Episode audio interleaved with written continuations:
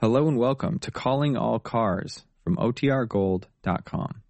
This episode will begin after a brief message from our sponsors.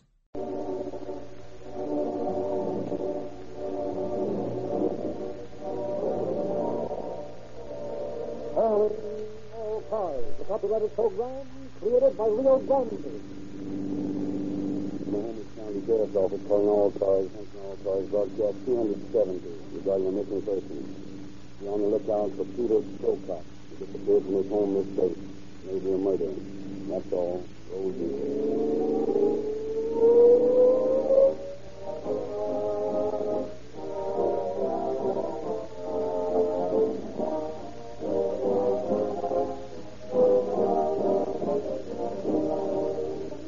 You remember this saying? If you make the finest mousetrap, the world will give a pass to your door. That's true about mousetrap, gasoline, or any other product. For two years, Rio Grande led all other gasolines in percentage of sales increase. Thousands of well-informed motorists have literally beaten the path to the doors of Rio Grande dealers to get police car performance in their cars. Engineers, purchasing agents, police and fire departments, those who trust gasoline, those to whom gasoline means the most, have specified Rio Grande Cracked gasoline in all their emergency equipment month after month. Except no substitute for police car performance. But the added mileage, quicker starting, increased power that Rio Grande Cracked gasoline gives. Nothing can stop the of progress of a definitely superior product. And also that's true about Realine, the 100% paraffin-based motor oil that engine heat cannot break down or cold weather slow down. Patronize your independent Rio Grande dealer from now on.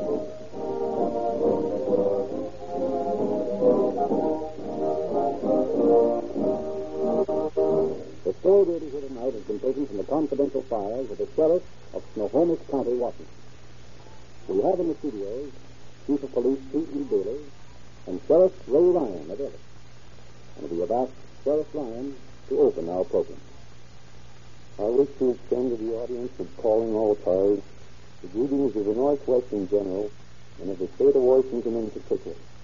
The problems of law enforcement are alike regardless of the section of the county in which they arise. And regardless of section, crime is the same losing game in one state that it is in the other. It has always been a mystery to me why a criminal ever gets the idea that he can commit a crime and get away with it. In the story we are to hear tonight, you will see the part played by cooperative citizens in solving our crimes. It is the cooperation of such persons and the close, harmonious work of law enforcement agencies that make more emphatic the statement that, regardless of motive, method, or purpose, crime cannot pay.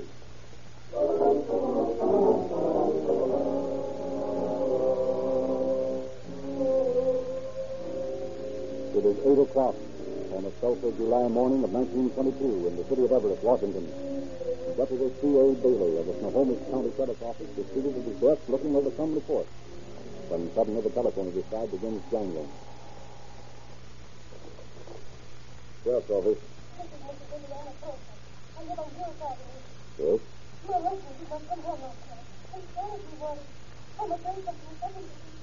What does he look like?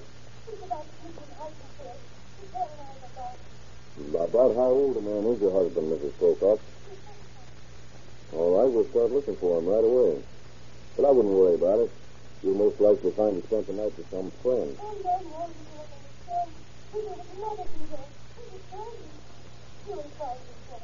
So we'll do our best.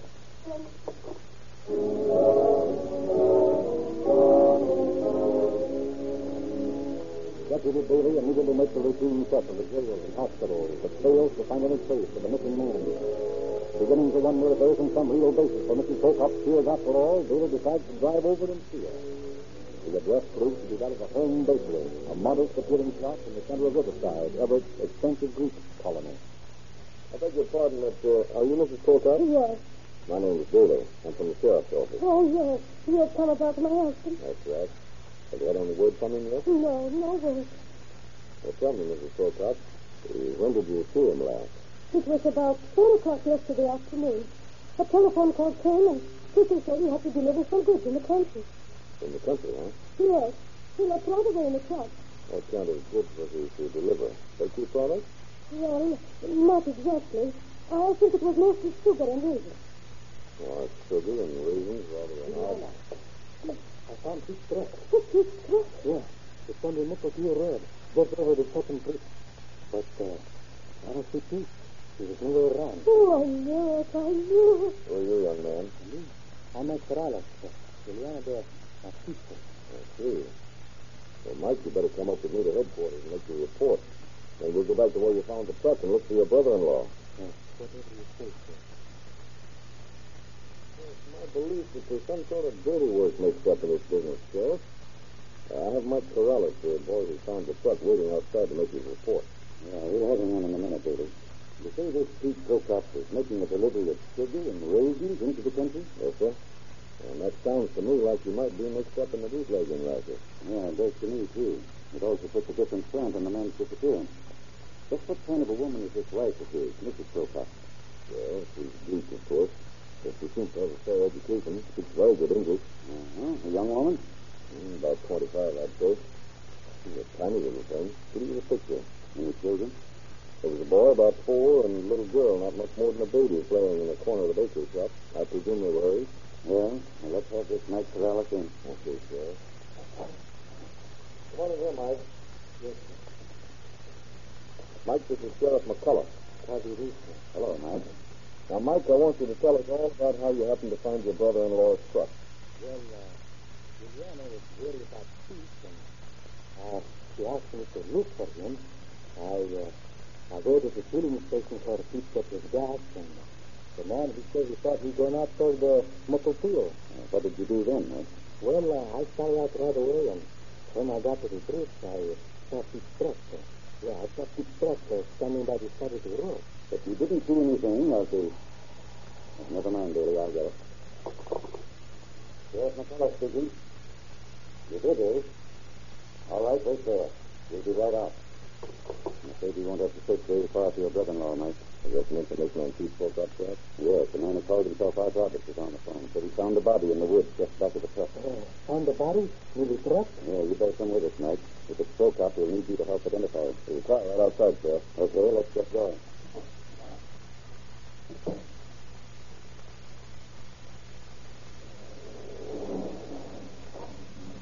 You got Pete Prokop's that night? Yes, sir. The one. There's a man standing beside it. That must be Robert, the man who phoned you, Sheriff. Yeah, more like it. Well, Yeah, get out. You're Sheriff McCullough, aren't you? that's right. Body I called your about is right near that path leading into the enterprise there. I stumbled down it less than an hour ago. All right, go on ahead and show us the place. We'll follow. Yes, sir.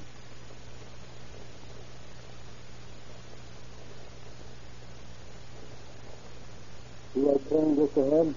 That's where the body is. Yeah, I think I can see it from here.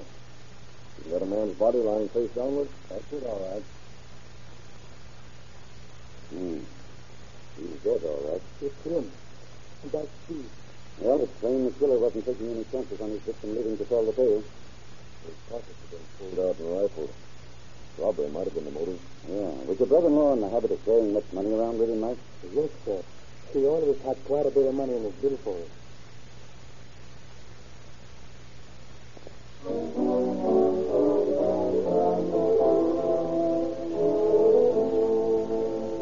The officers go back to town. An intensive search has begun for the murderer. Two days after the finding of the body, Sheriff McCullough and Deputy A.C. Daly discussed the case in the sheriff's office. Well, it looks as if we're up against a more difficult job than you'd figured on, Daly. Yeah. Trying to pull information out of that Greek colony is like trying to pull a mule away from a hay rack. Have you been able to find out anything at all? Oh, nothing much. All my inquiries down there have come up against a brick wall. Either they claim ignorance of the whole business or you with a stony silence. Yes, I know. It's the same way with me. I was able to pick up a few scraps of information about Pete Prokop, however. Well, that's something. What did you find out? Well, it seems, for one thing, that he was considered one of the most representative young men of the colony. Pretty well thought of, then, I take it. Yeah. For another thing, I found out from a banker that Prokop had recently sent $10,000 to Greece to be placed to his credit there. Ten thousand dollars, huh? Then he was considerably better off than the modest appearance of his picture would lead you to think. Yeah. And in addition to that, he had accounts of several local institutions. Oh, he was well fixed, all right. Hmm. I wonder if his wealth had anything to do with his being killed. It might have. I think I'll go over and have another talk with Pete's wife. Last time I was there, it was to break the news of her husband's death, and she was too upset to be able to tell me much of anything. That's an idea, Billy. Go on over and talk with her. There's just an outside fence. We might learn something we can use. Okay, Sheriff. I'll be back later to tell you what I found out.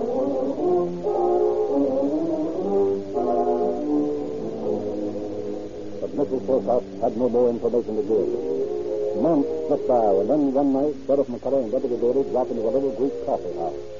They were talking to the wrinkled old woman who was serving. Uh, didn't Pete Prokop used to eat in here pretty often? Yes, sometimes. Mrs. Prokop is still coming. Oh, is that so? But he never catch man who's here to Pete Prokop, huh? No, I'm afraid not. You know, it's a funny thing that anyone should have wanted to kill Pete. After all, he was a good, hard-working man who thought only of business. You think so? Maybe that's why he got killed. Maybe he seen too much. Excuse me. Excuse me. I got to wait on customer. Now, what do you suppose you meant by that? Sure, I don't know. Well, let's get back uptown. Yeah. Well, that crack of the old woman has got me puzzled. There was a world of meaning behind the way she said that. It's just me. Now, let's go to the home bakery up the street. Isn't that so? Eliana Prokop standing in the doorway? Yeah. Wonder who the young fellow is standing beside her. Yeah, some friend, I suppose. Oh, we might as well say hello to her. Oh, of course. Good evening, Mrs. Prokop. Good evening. I thought perhaps you might have decided to sail for Greece by this time. Oh, no, I cannot go now. No? It would not be the same without Peter. And besides, uh, Joe here, Peter's brother, he's helping me with the shop. Oh, I see. Well, I wish you all the luck in the world. Thank you. Good night. Good night, Mr. Daly. Yeah, it seems that three months' time has made her forget her Greece. It's careful enough now, Daly. Yes, I noticed that. Hmm, I wonder. Uh, wait a minute, Daly. Oh, what is it? Uh, they just went into the shop together. You can see her drawing the suit across the street here. Yeah, you can see a silhouette of it. If my hunch is correct, now there, Daly. You see that? You can see both the silhouettes now. Oh, yeah, George, you're right, Sheriff. So that's what the old woman meant when she said Peter thought too much about business. Yeah, it looks as if our Prokop was fading away. His brother was stealing his wife. If that's the case, it may prove to be the motive we're looking for. At any event, it's worth looking into, and the sooner the better.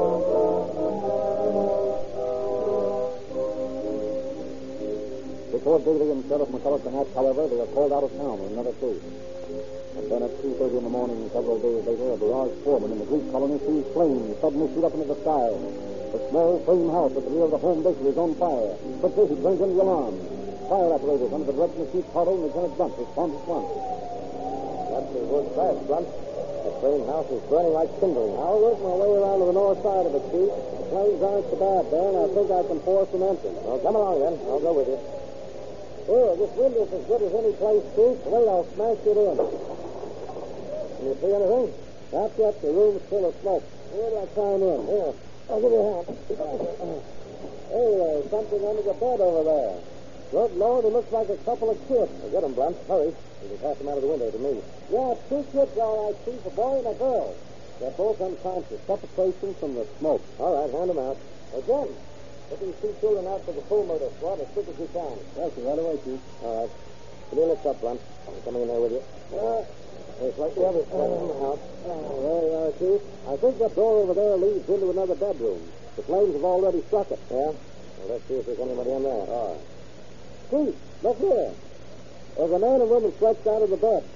They're dead, all right, but it wasn't the fire that killed them. Good Lord. Their heads are cut through. Yeah. This is a case of cold-blooded murder. You take charge of things. I've got to report this to the sheriff's office.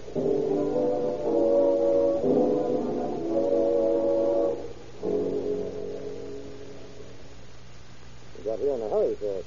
Yeah, Daly and I just getting back to town and we'll call it to them, fellas. So somebody killed Eliana Prokop and her brother-in-law? Yes? I took the liberty of removing the bodies from the house. Naturally. For a while there, we weren't sure they could get the fire under control. Out now, though, how the children, Carl. First dead. Everything was done to save them. They were too far gone. Suffocation. Oh, that's a shame. Something else I want to tell you, sir. And maybe it'll be connected to the murders. Yeah, what's that? This fire was no accident. What we call a flash fire, set with oil in a deliberate attempt to conceal the crime. And those will be connected to the murders. Yeah, what's that? This fire was no accident. What we call a flash fire, set with oil in a deliberate attempt to conceal the crime. Hmm. Well, that doesn't surprise me. Well, come on, Bailey. Let's take a look at the room where the bodies were found. This sort of complicates matters, doesn't it, Sheriff? We had figured out that Anna and Joe had plotted Pete's death. Now what's the answer? Well, your guess is as good as mine. If they plotted Pete's death so they could be together, then who killed them? Too much for me. Here we are. I think it's the bedroom. Yeah, it's the bedroom, all right. Whoever did this job did it thoroughly. Yeah. Yeah, I wonder how these pieces of firewood got here. They're scattered all over the floor. Yeah, I was just noticing them. The bedroom's a funny place for firewood. Look here, Sheriff. I think we found the murder weapon. Yeah? What's that? The piece of firewood I just picked up. The side and one end are covered with blood. By George, you're right, really. There's no doubt in my mind that that's the instrument used to test the skulls of Joe and Ileana. Can I speak to you for a few minutes, Sheriff? Oh, hello, Mike. How'd you manage to get in here? I thought there was an officer posted at the door. It is, but I guess you know who I was. This is a terrible isn't it? Yes, certainly is. But what is it you want to see me about? Well, I saw you and Mr. Bailey coming here, sir. I followed. I thought you might have some idea who killed my sister. I wish I did, Mike, but I'm afraid I don't. But now that you're here, you might be able to tell us a few things we want to know. Sure, if I can. Now, this fellow, Joe Prokop, when did he come to live at the bakery? He wasn't here when Peter was murdered, No, he came just a few days after Pete was killed. and he was given a room in the house. Sure. Didn't you think that was rather strange? No, why should I?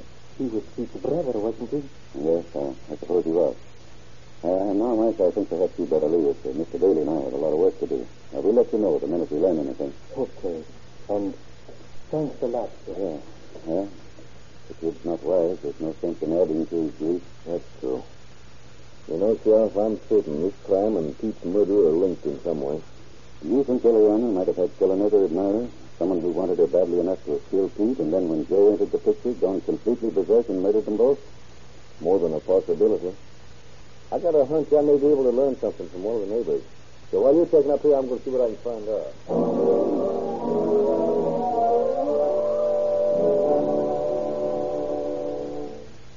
Sure you didn't see anyone either enter or leave the place. No, I didn't. All I know is that I heard a series of screams about one o'clock this morning. In fact, there was a loud. They woke me right out of my sleep. Well, what did you do after you heard the scream? Well, I jumped up and ran to the window. It was too dark to see anything, but they sounded like they came from the bakery. Mm-hmm. Uh, about how long have you known Eliana Prokop, Miss Uh, uh, Theodore, No, Theodore. uh, Miss Theodore? Oh, I've known her for years. As a girl, she was the belle of the colony. She had beaux below us. Was there any particular favorite among these admirers? Well, yes. Ileana took quite a fancy to George Venus. But George was poor, and then uh, when Pete uh, Prokop happened along, a steady young fellow with good prospects, her family insisted that she give up George and marry Pete.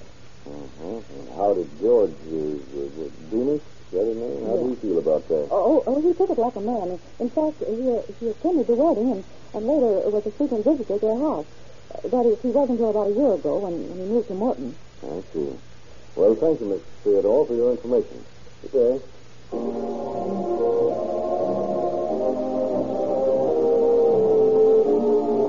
Disappointed at the exploding of his funds, Bailey rejoined Sheriff McCullough, and they returned to the latter's office. As they entered, a man who had been waiting there got up to greet them. Uh, Sheriff McCullough? Yes? Uh, my name is Perkins. I'm an attorney here in town. I just read about the Prokop case in the papers. I think I can give you some information that might be of help. If you can, we can certainly use it all. You see, Mrs. Prokop was a child of mine. Last September, about three months after her husband was killed, she brought a man to my office and explained that she wished to lend him $300 against his cafe. Uh, she wanted me to draw up the note. Uh-huh. It looked like a routine matter, and I did, as she asked. But when the man had gone, she showed me a letter.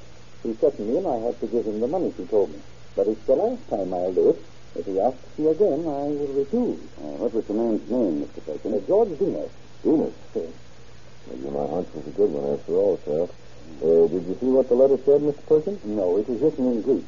But I told her to put it away carefully, explaining that it might be useful in case he made further trouble. And was there further trouble? Yes, I thought that was the end of it, but the day before Christmas, Venus came to my office again. Mr. Perkins, I need money. I need money very bad. I want you to phone Mrs. Prokop and tell her so. Tell her right away to send me fifty dollars. I'll do nothing of the sort, Mr. Venus. You've gotten all the money from Mrs. Prokop that you're going to get. Oh, yes, you will, Mr. Perkins. Take the telephone. I stay right here until you do. Well, I'll call her since you insist. But I can tell you right now it won't do any good. Just the same, you call. Uh, Miss Dean, get Mrs. Prokop on the phone for me. Mrs. Prokop, he will give me money. Wait and see. I very much doubt it, Venus.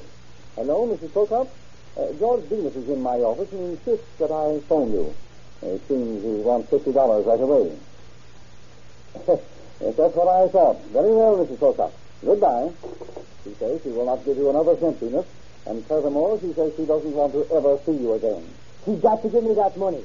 He's got it safe in the bank. Ileana, he would give me the money. But Joe, he got Ileana. I Joe. I fix Joe. And he was still repeating his threats against Joe when he left for my office. And that was the last time you saw him? Yes, and mighty glad I was of it, too. Any moment I expected to get a knife stuck in my ribs. Do you happen to have George Venus' address, Mr. Perkins? No, but it's more than likely to be contained in the letter Mrs. Prokop showed to me. If she saved it as I suggested and hasn't been burned in the fire, it could still be in her house.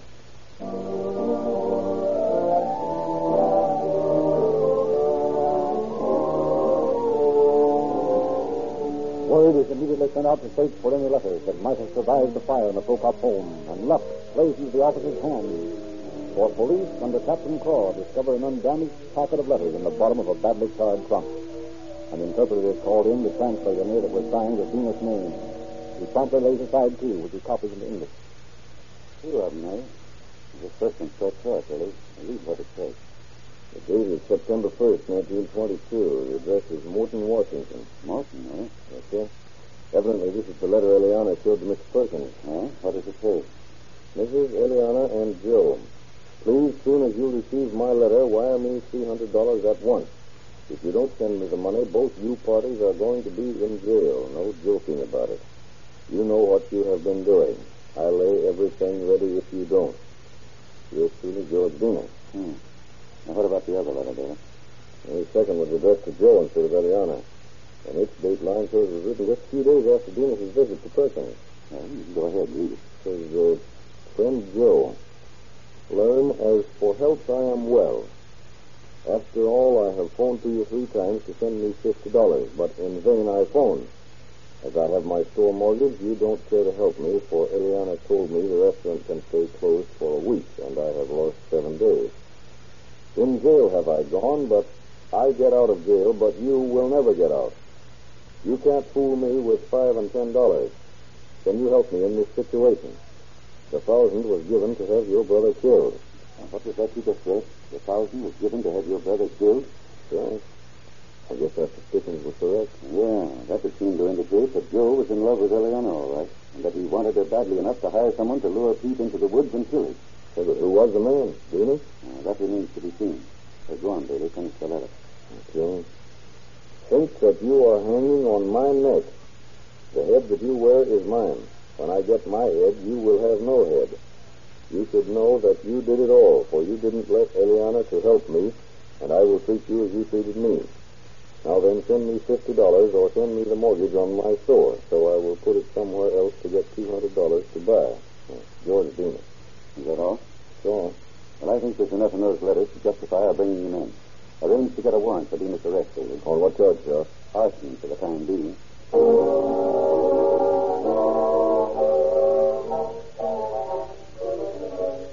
That same night, Sheriff McCullough and Deputy Bailey traveled 200 miles to Morton and bring back George Venus on the arson charge. The next morning, in McCullough's office. Now, Venus, let's hear why you started that fire in the bakery Saturday morning. I didn't start that fire. I was in Morton then. Ask anybody there. And I suppose you didn't write this threatening letter to Mrs. Prokop either. Not me. Not George Venus. I wouldn't do that thing. Mrs. Prokop and Joe were my friends. I had respect for them. And you insist you were in Morton on the morning of the fire. I was in Morton. All right, boys. Lock him up. Yes, sir. Come on, Miss. Sheriff McCullough. Oh, hello, Mike. Come on in. Yeah. What's on your mind, Mike? That was George Venus they just took out of here, wasn't it? I heard you arrested him. That's right. Did he admit he did it? No. He said he was in Morton when the killings took place. Well, if Venus said that, he lied. He wasn't in Morton last Friday night. He was here in the bakery. In the bakery? Can you prove that night? Yes. I was cleaning up when one of the neighbors come in. She wanted some bread, but Juliana and Venus were arguing about something in a corner and didn't pay no attention to her. Finally, she had to interrupt and asked to get it for her. Would the neighbor be willing to identify Venus? Sure. When I talked to her about the argument later, she said he was very angry about something, and I heard him tell Mrs. Prokop, better be careful. You know what happened to Pete? The same may happen to you.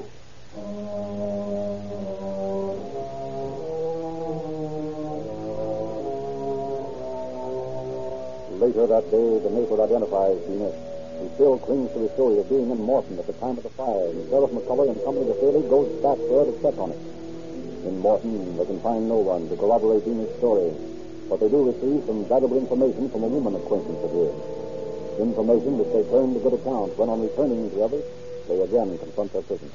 Just what made you think you could make that little bluff of yours work, Venus? What do you mean? You know what I mean.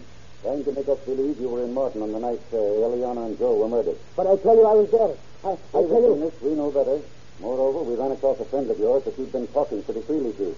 Who? Never mind who. When you were hard up for cash, you told this friend you knew a Mrs. Prokop in Everett who'd be glad to give you money. Isn't that right? Mrs. Prokop was my friend, and Joe, too. Oh, your friend eh? Then why did you say to this person, if I told what I knew about Eliana, she'd never have any money? Who says I said that? Isn't it true that Mrs. Prokop once asked you to lure her husband out into the country on the pretext of buying raisins and then kill him? That's a dirty lie. You might as well come clean, Venus. He and Joe were going to give you $3,000 for the job, weren't they? All right. I'll tell you about it. That's better. Uh, well, Ileana, she says to me, George, it's got to be done. She says she's going to do it herself in the house. Only she's afraid it's going to set her finger. I see. So you got him out there on Muscatine Road and pumped five bullets into him. Really? No, no. I lose my nerve. I couldn't do it. Then after you killed Pete and collected your money, you thought you could go on bleeding Mrs. Prokop for everything she had. That Joe, he made me mad. He took Ileana. Yeah, you were jealous, too. When Eliana threw you over for Joe and you found out you couldn't get any more money out of him, you thought you'd get even. So you battered in their heads while they were sleeping, and then set fire to the house thinking you'd cover up your crime. They were not sleeping. They were. I mean, I don't know anything about it. That's all we wanted to know, Venus. Come on, Daly. What this case needs is a first-class murder complaint.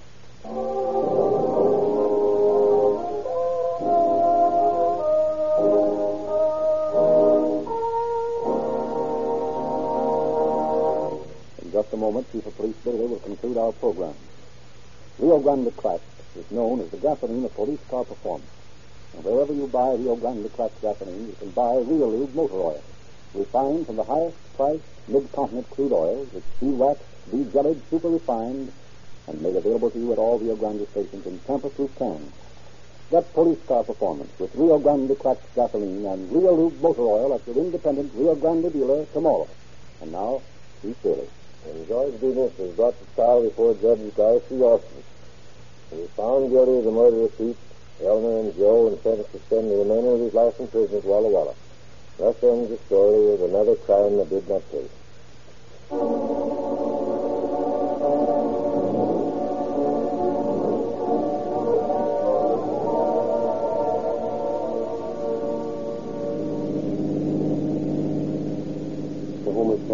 Office calling all cars. Attention all cars to cancellation broadcast 270 regarding a missing person. Suspect in case now in custody. That's all.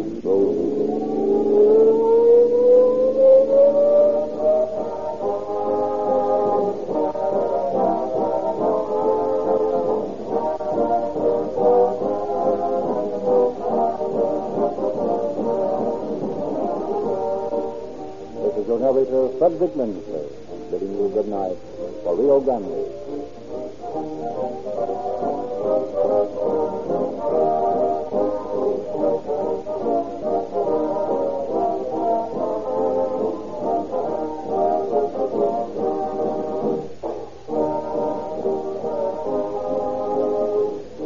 Next week at this time, Rio Grande will present The Case of the Careless Caretaker. This is the Columbia Broadcasting System.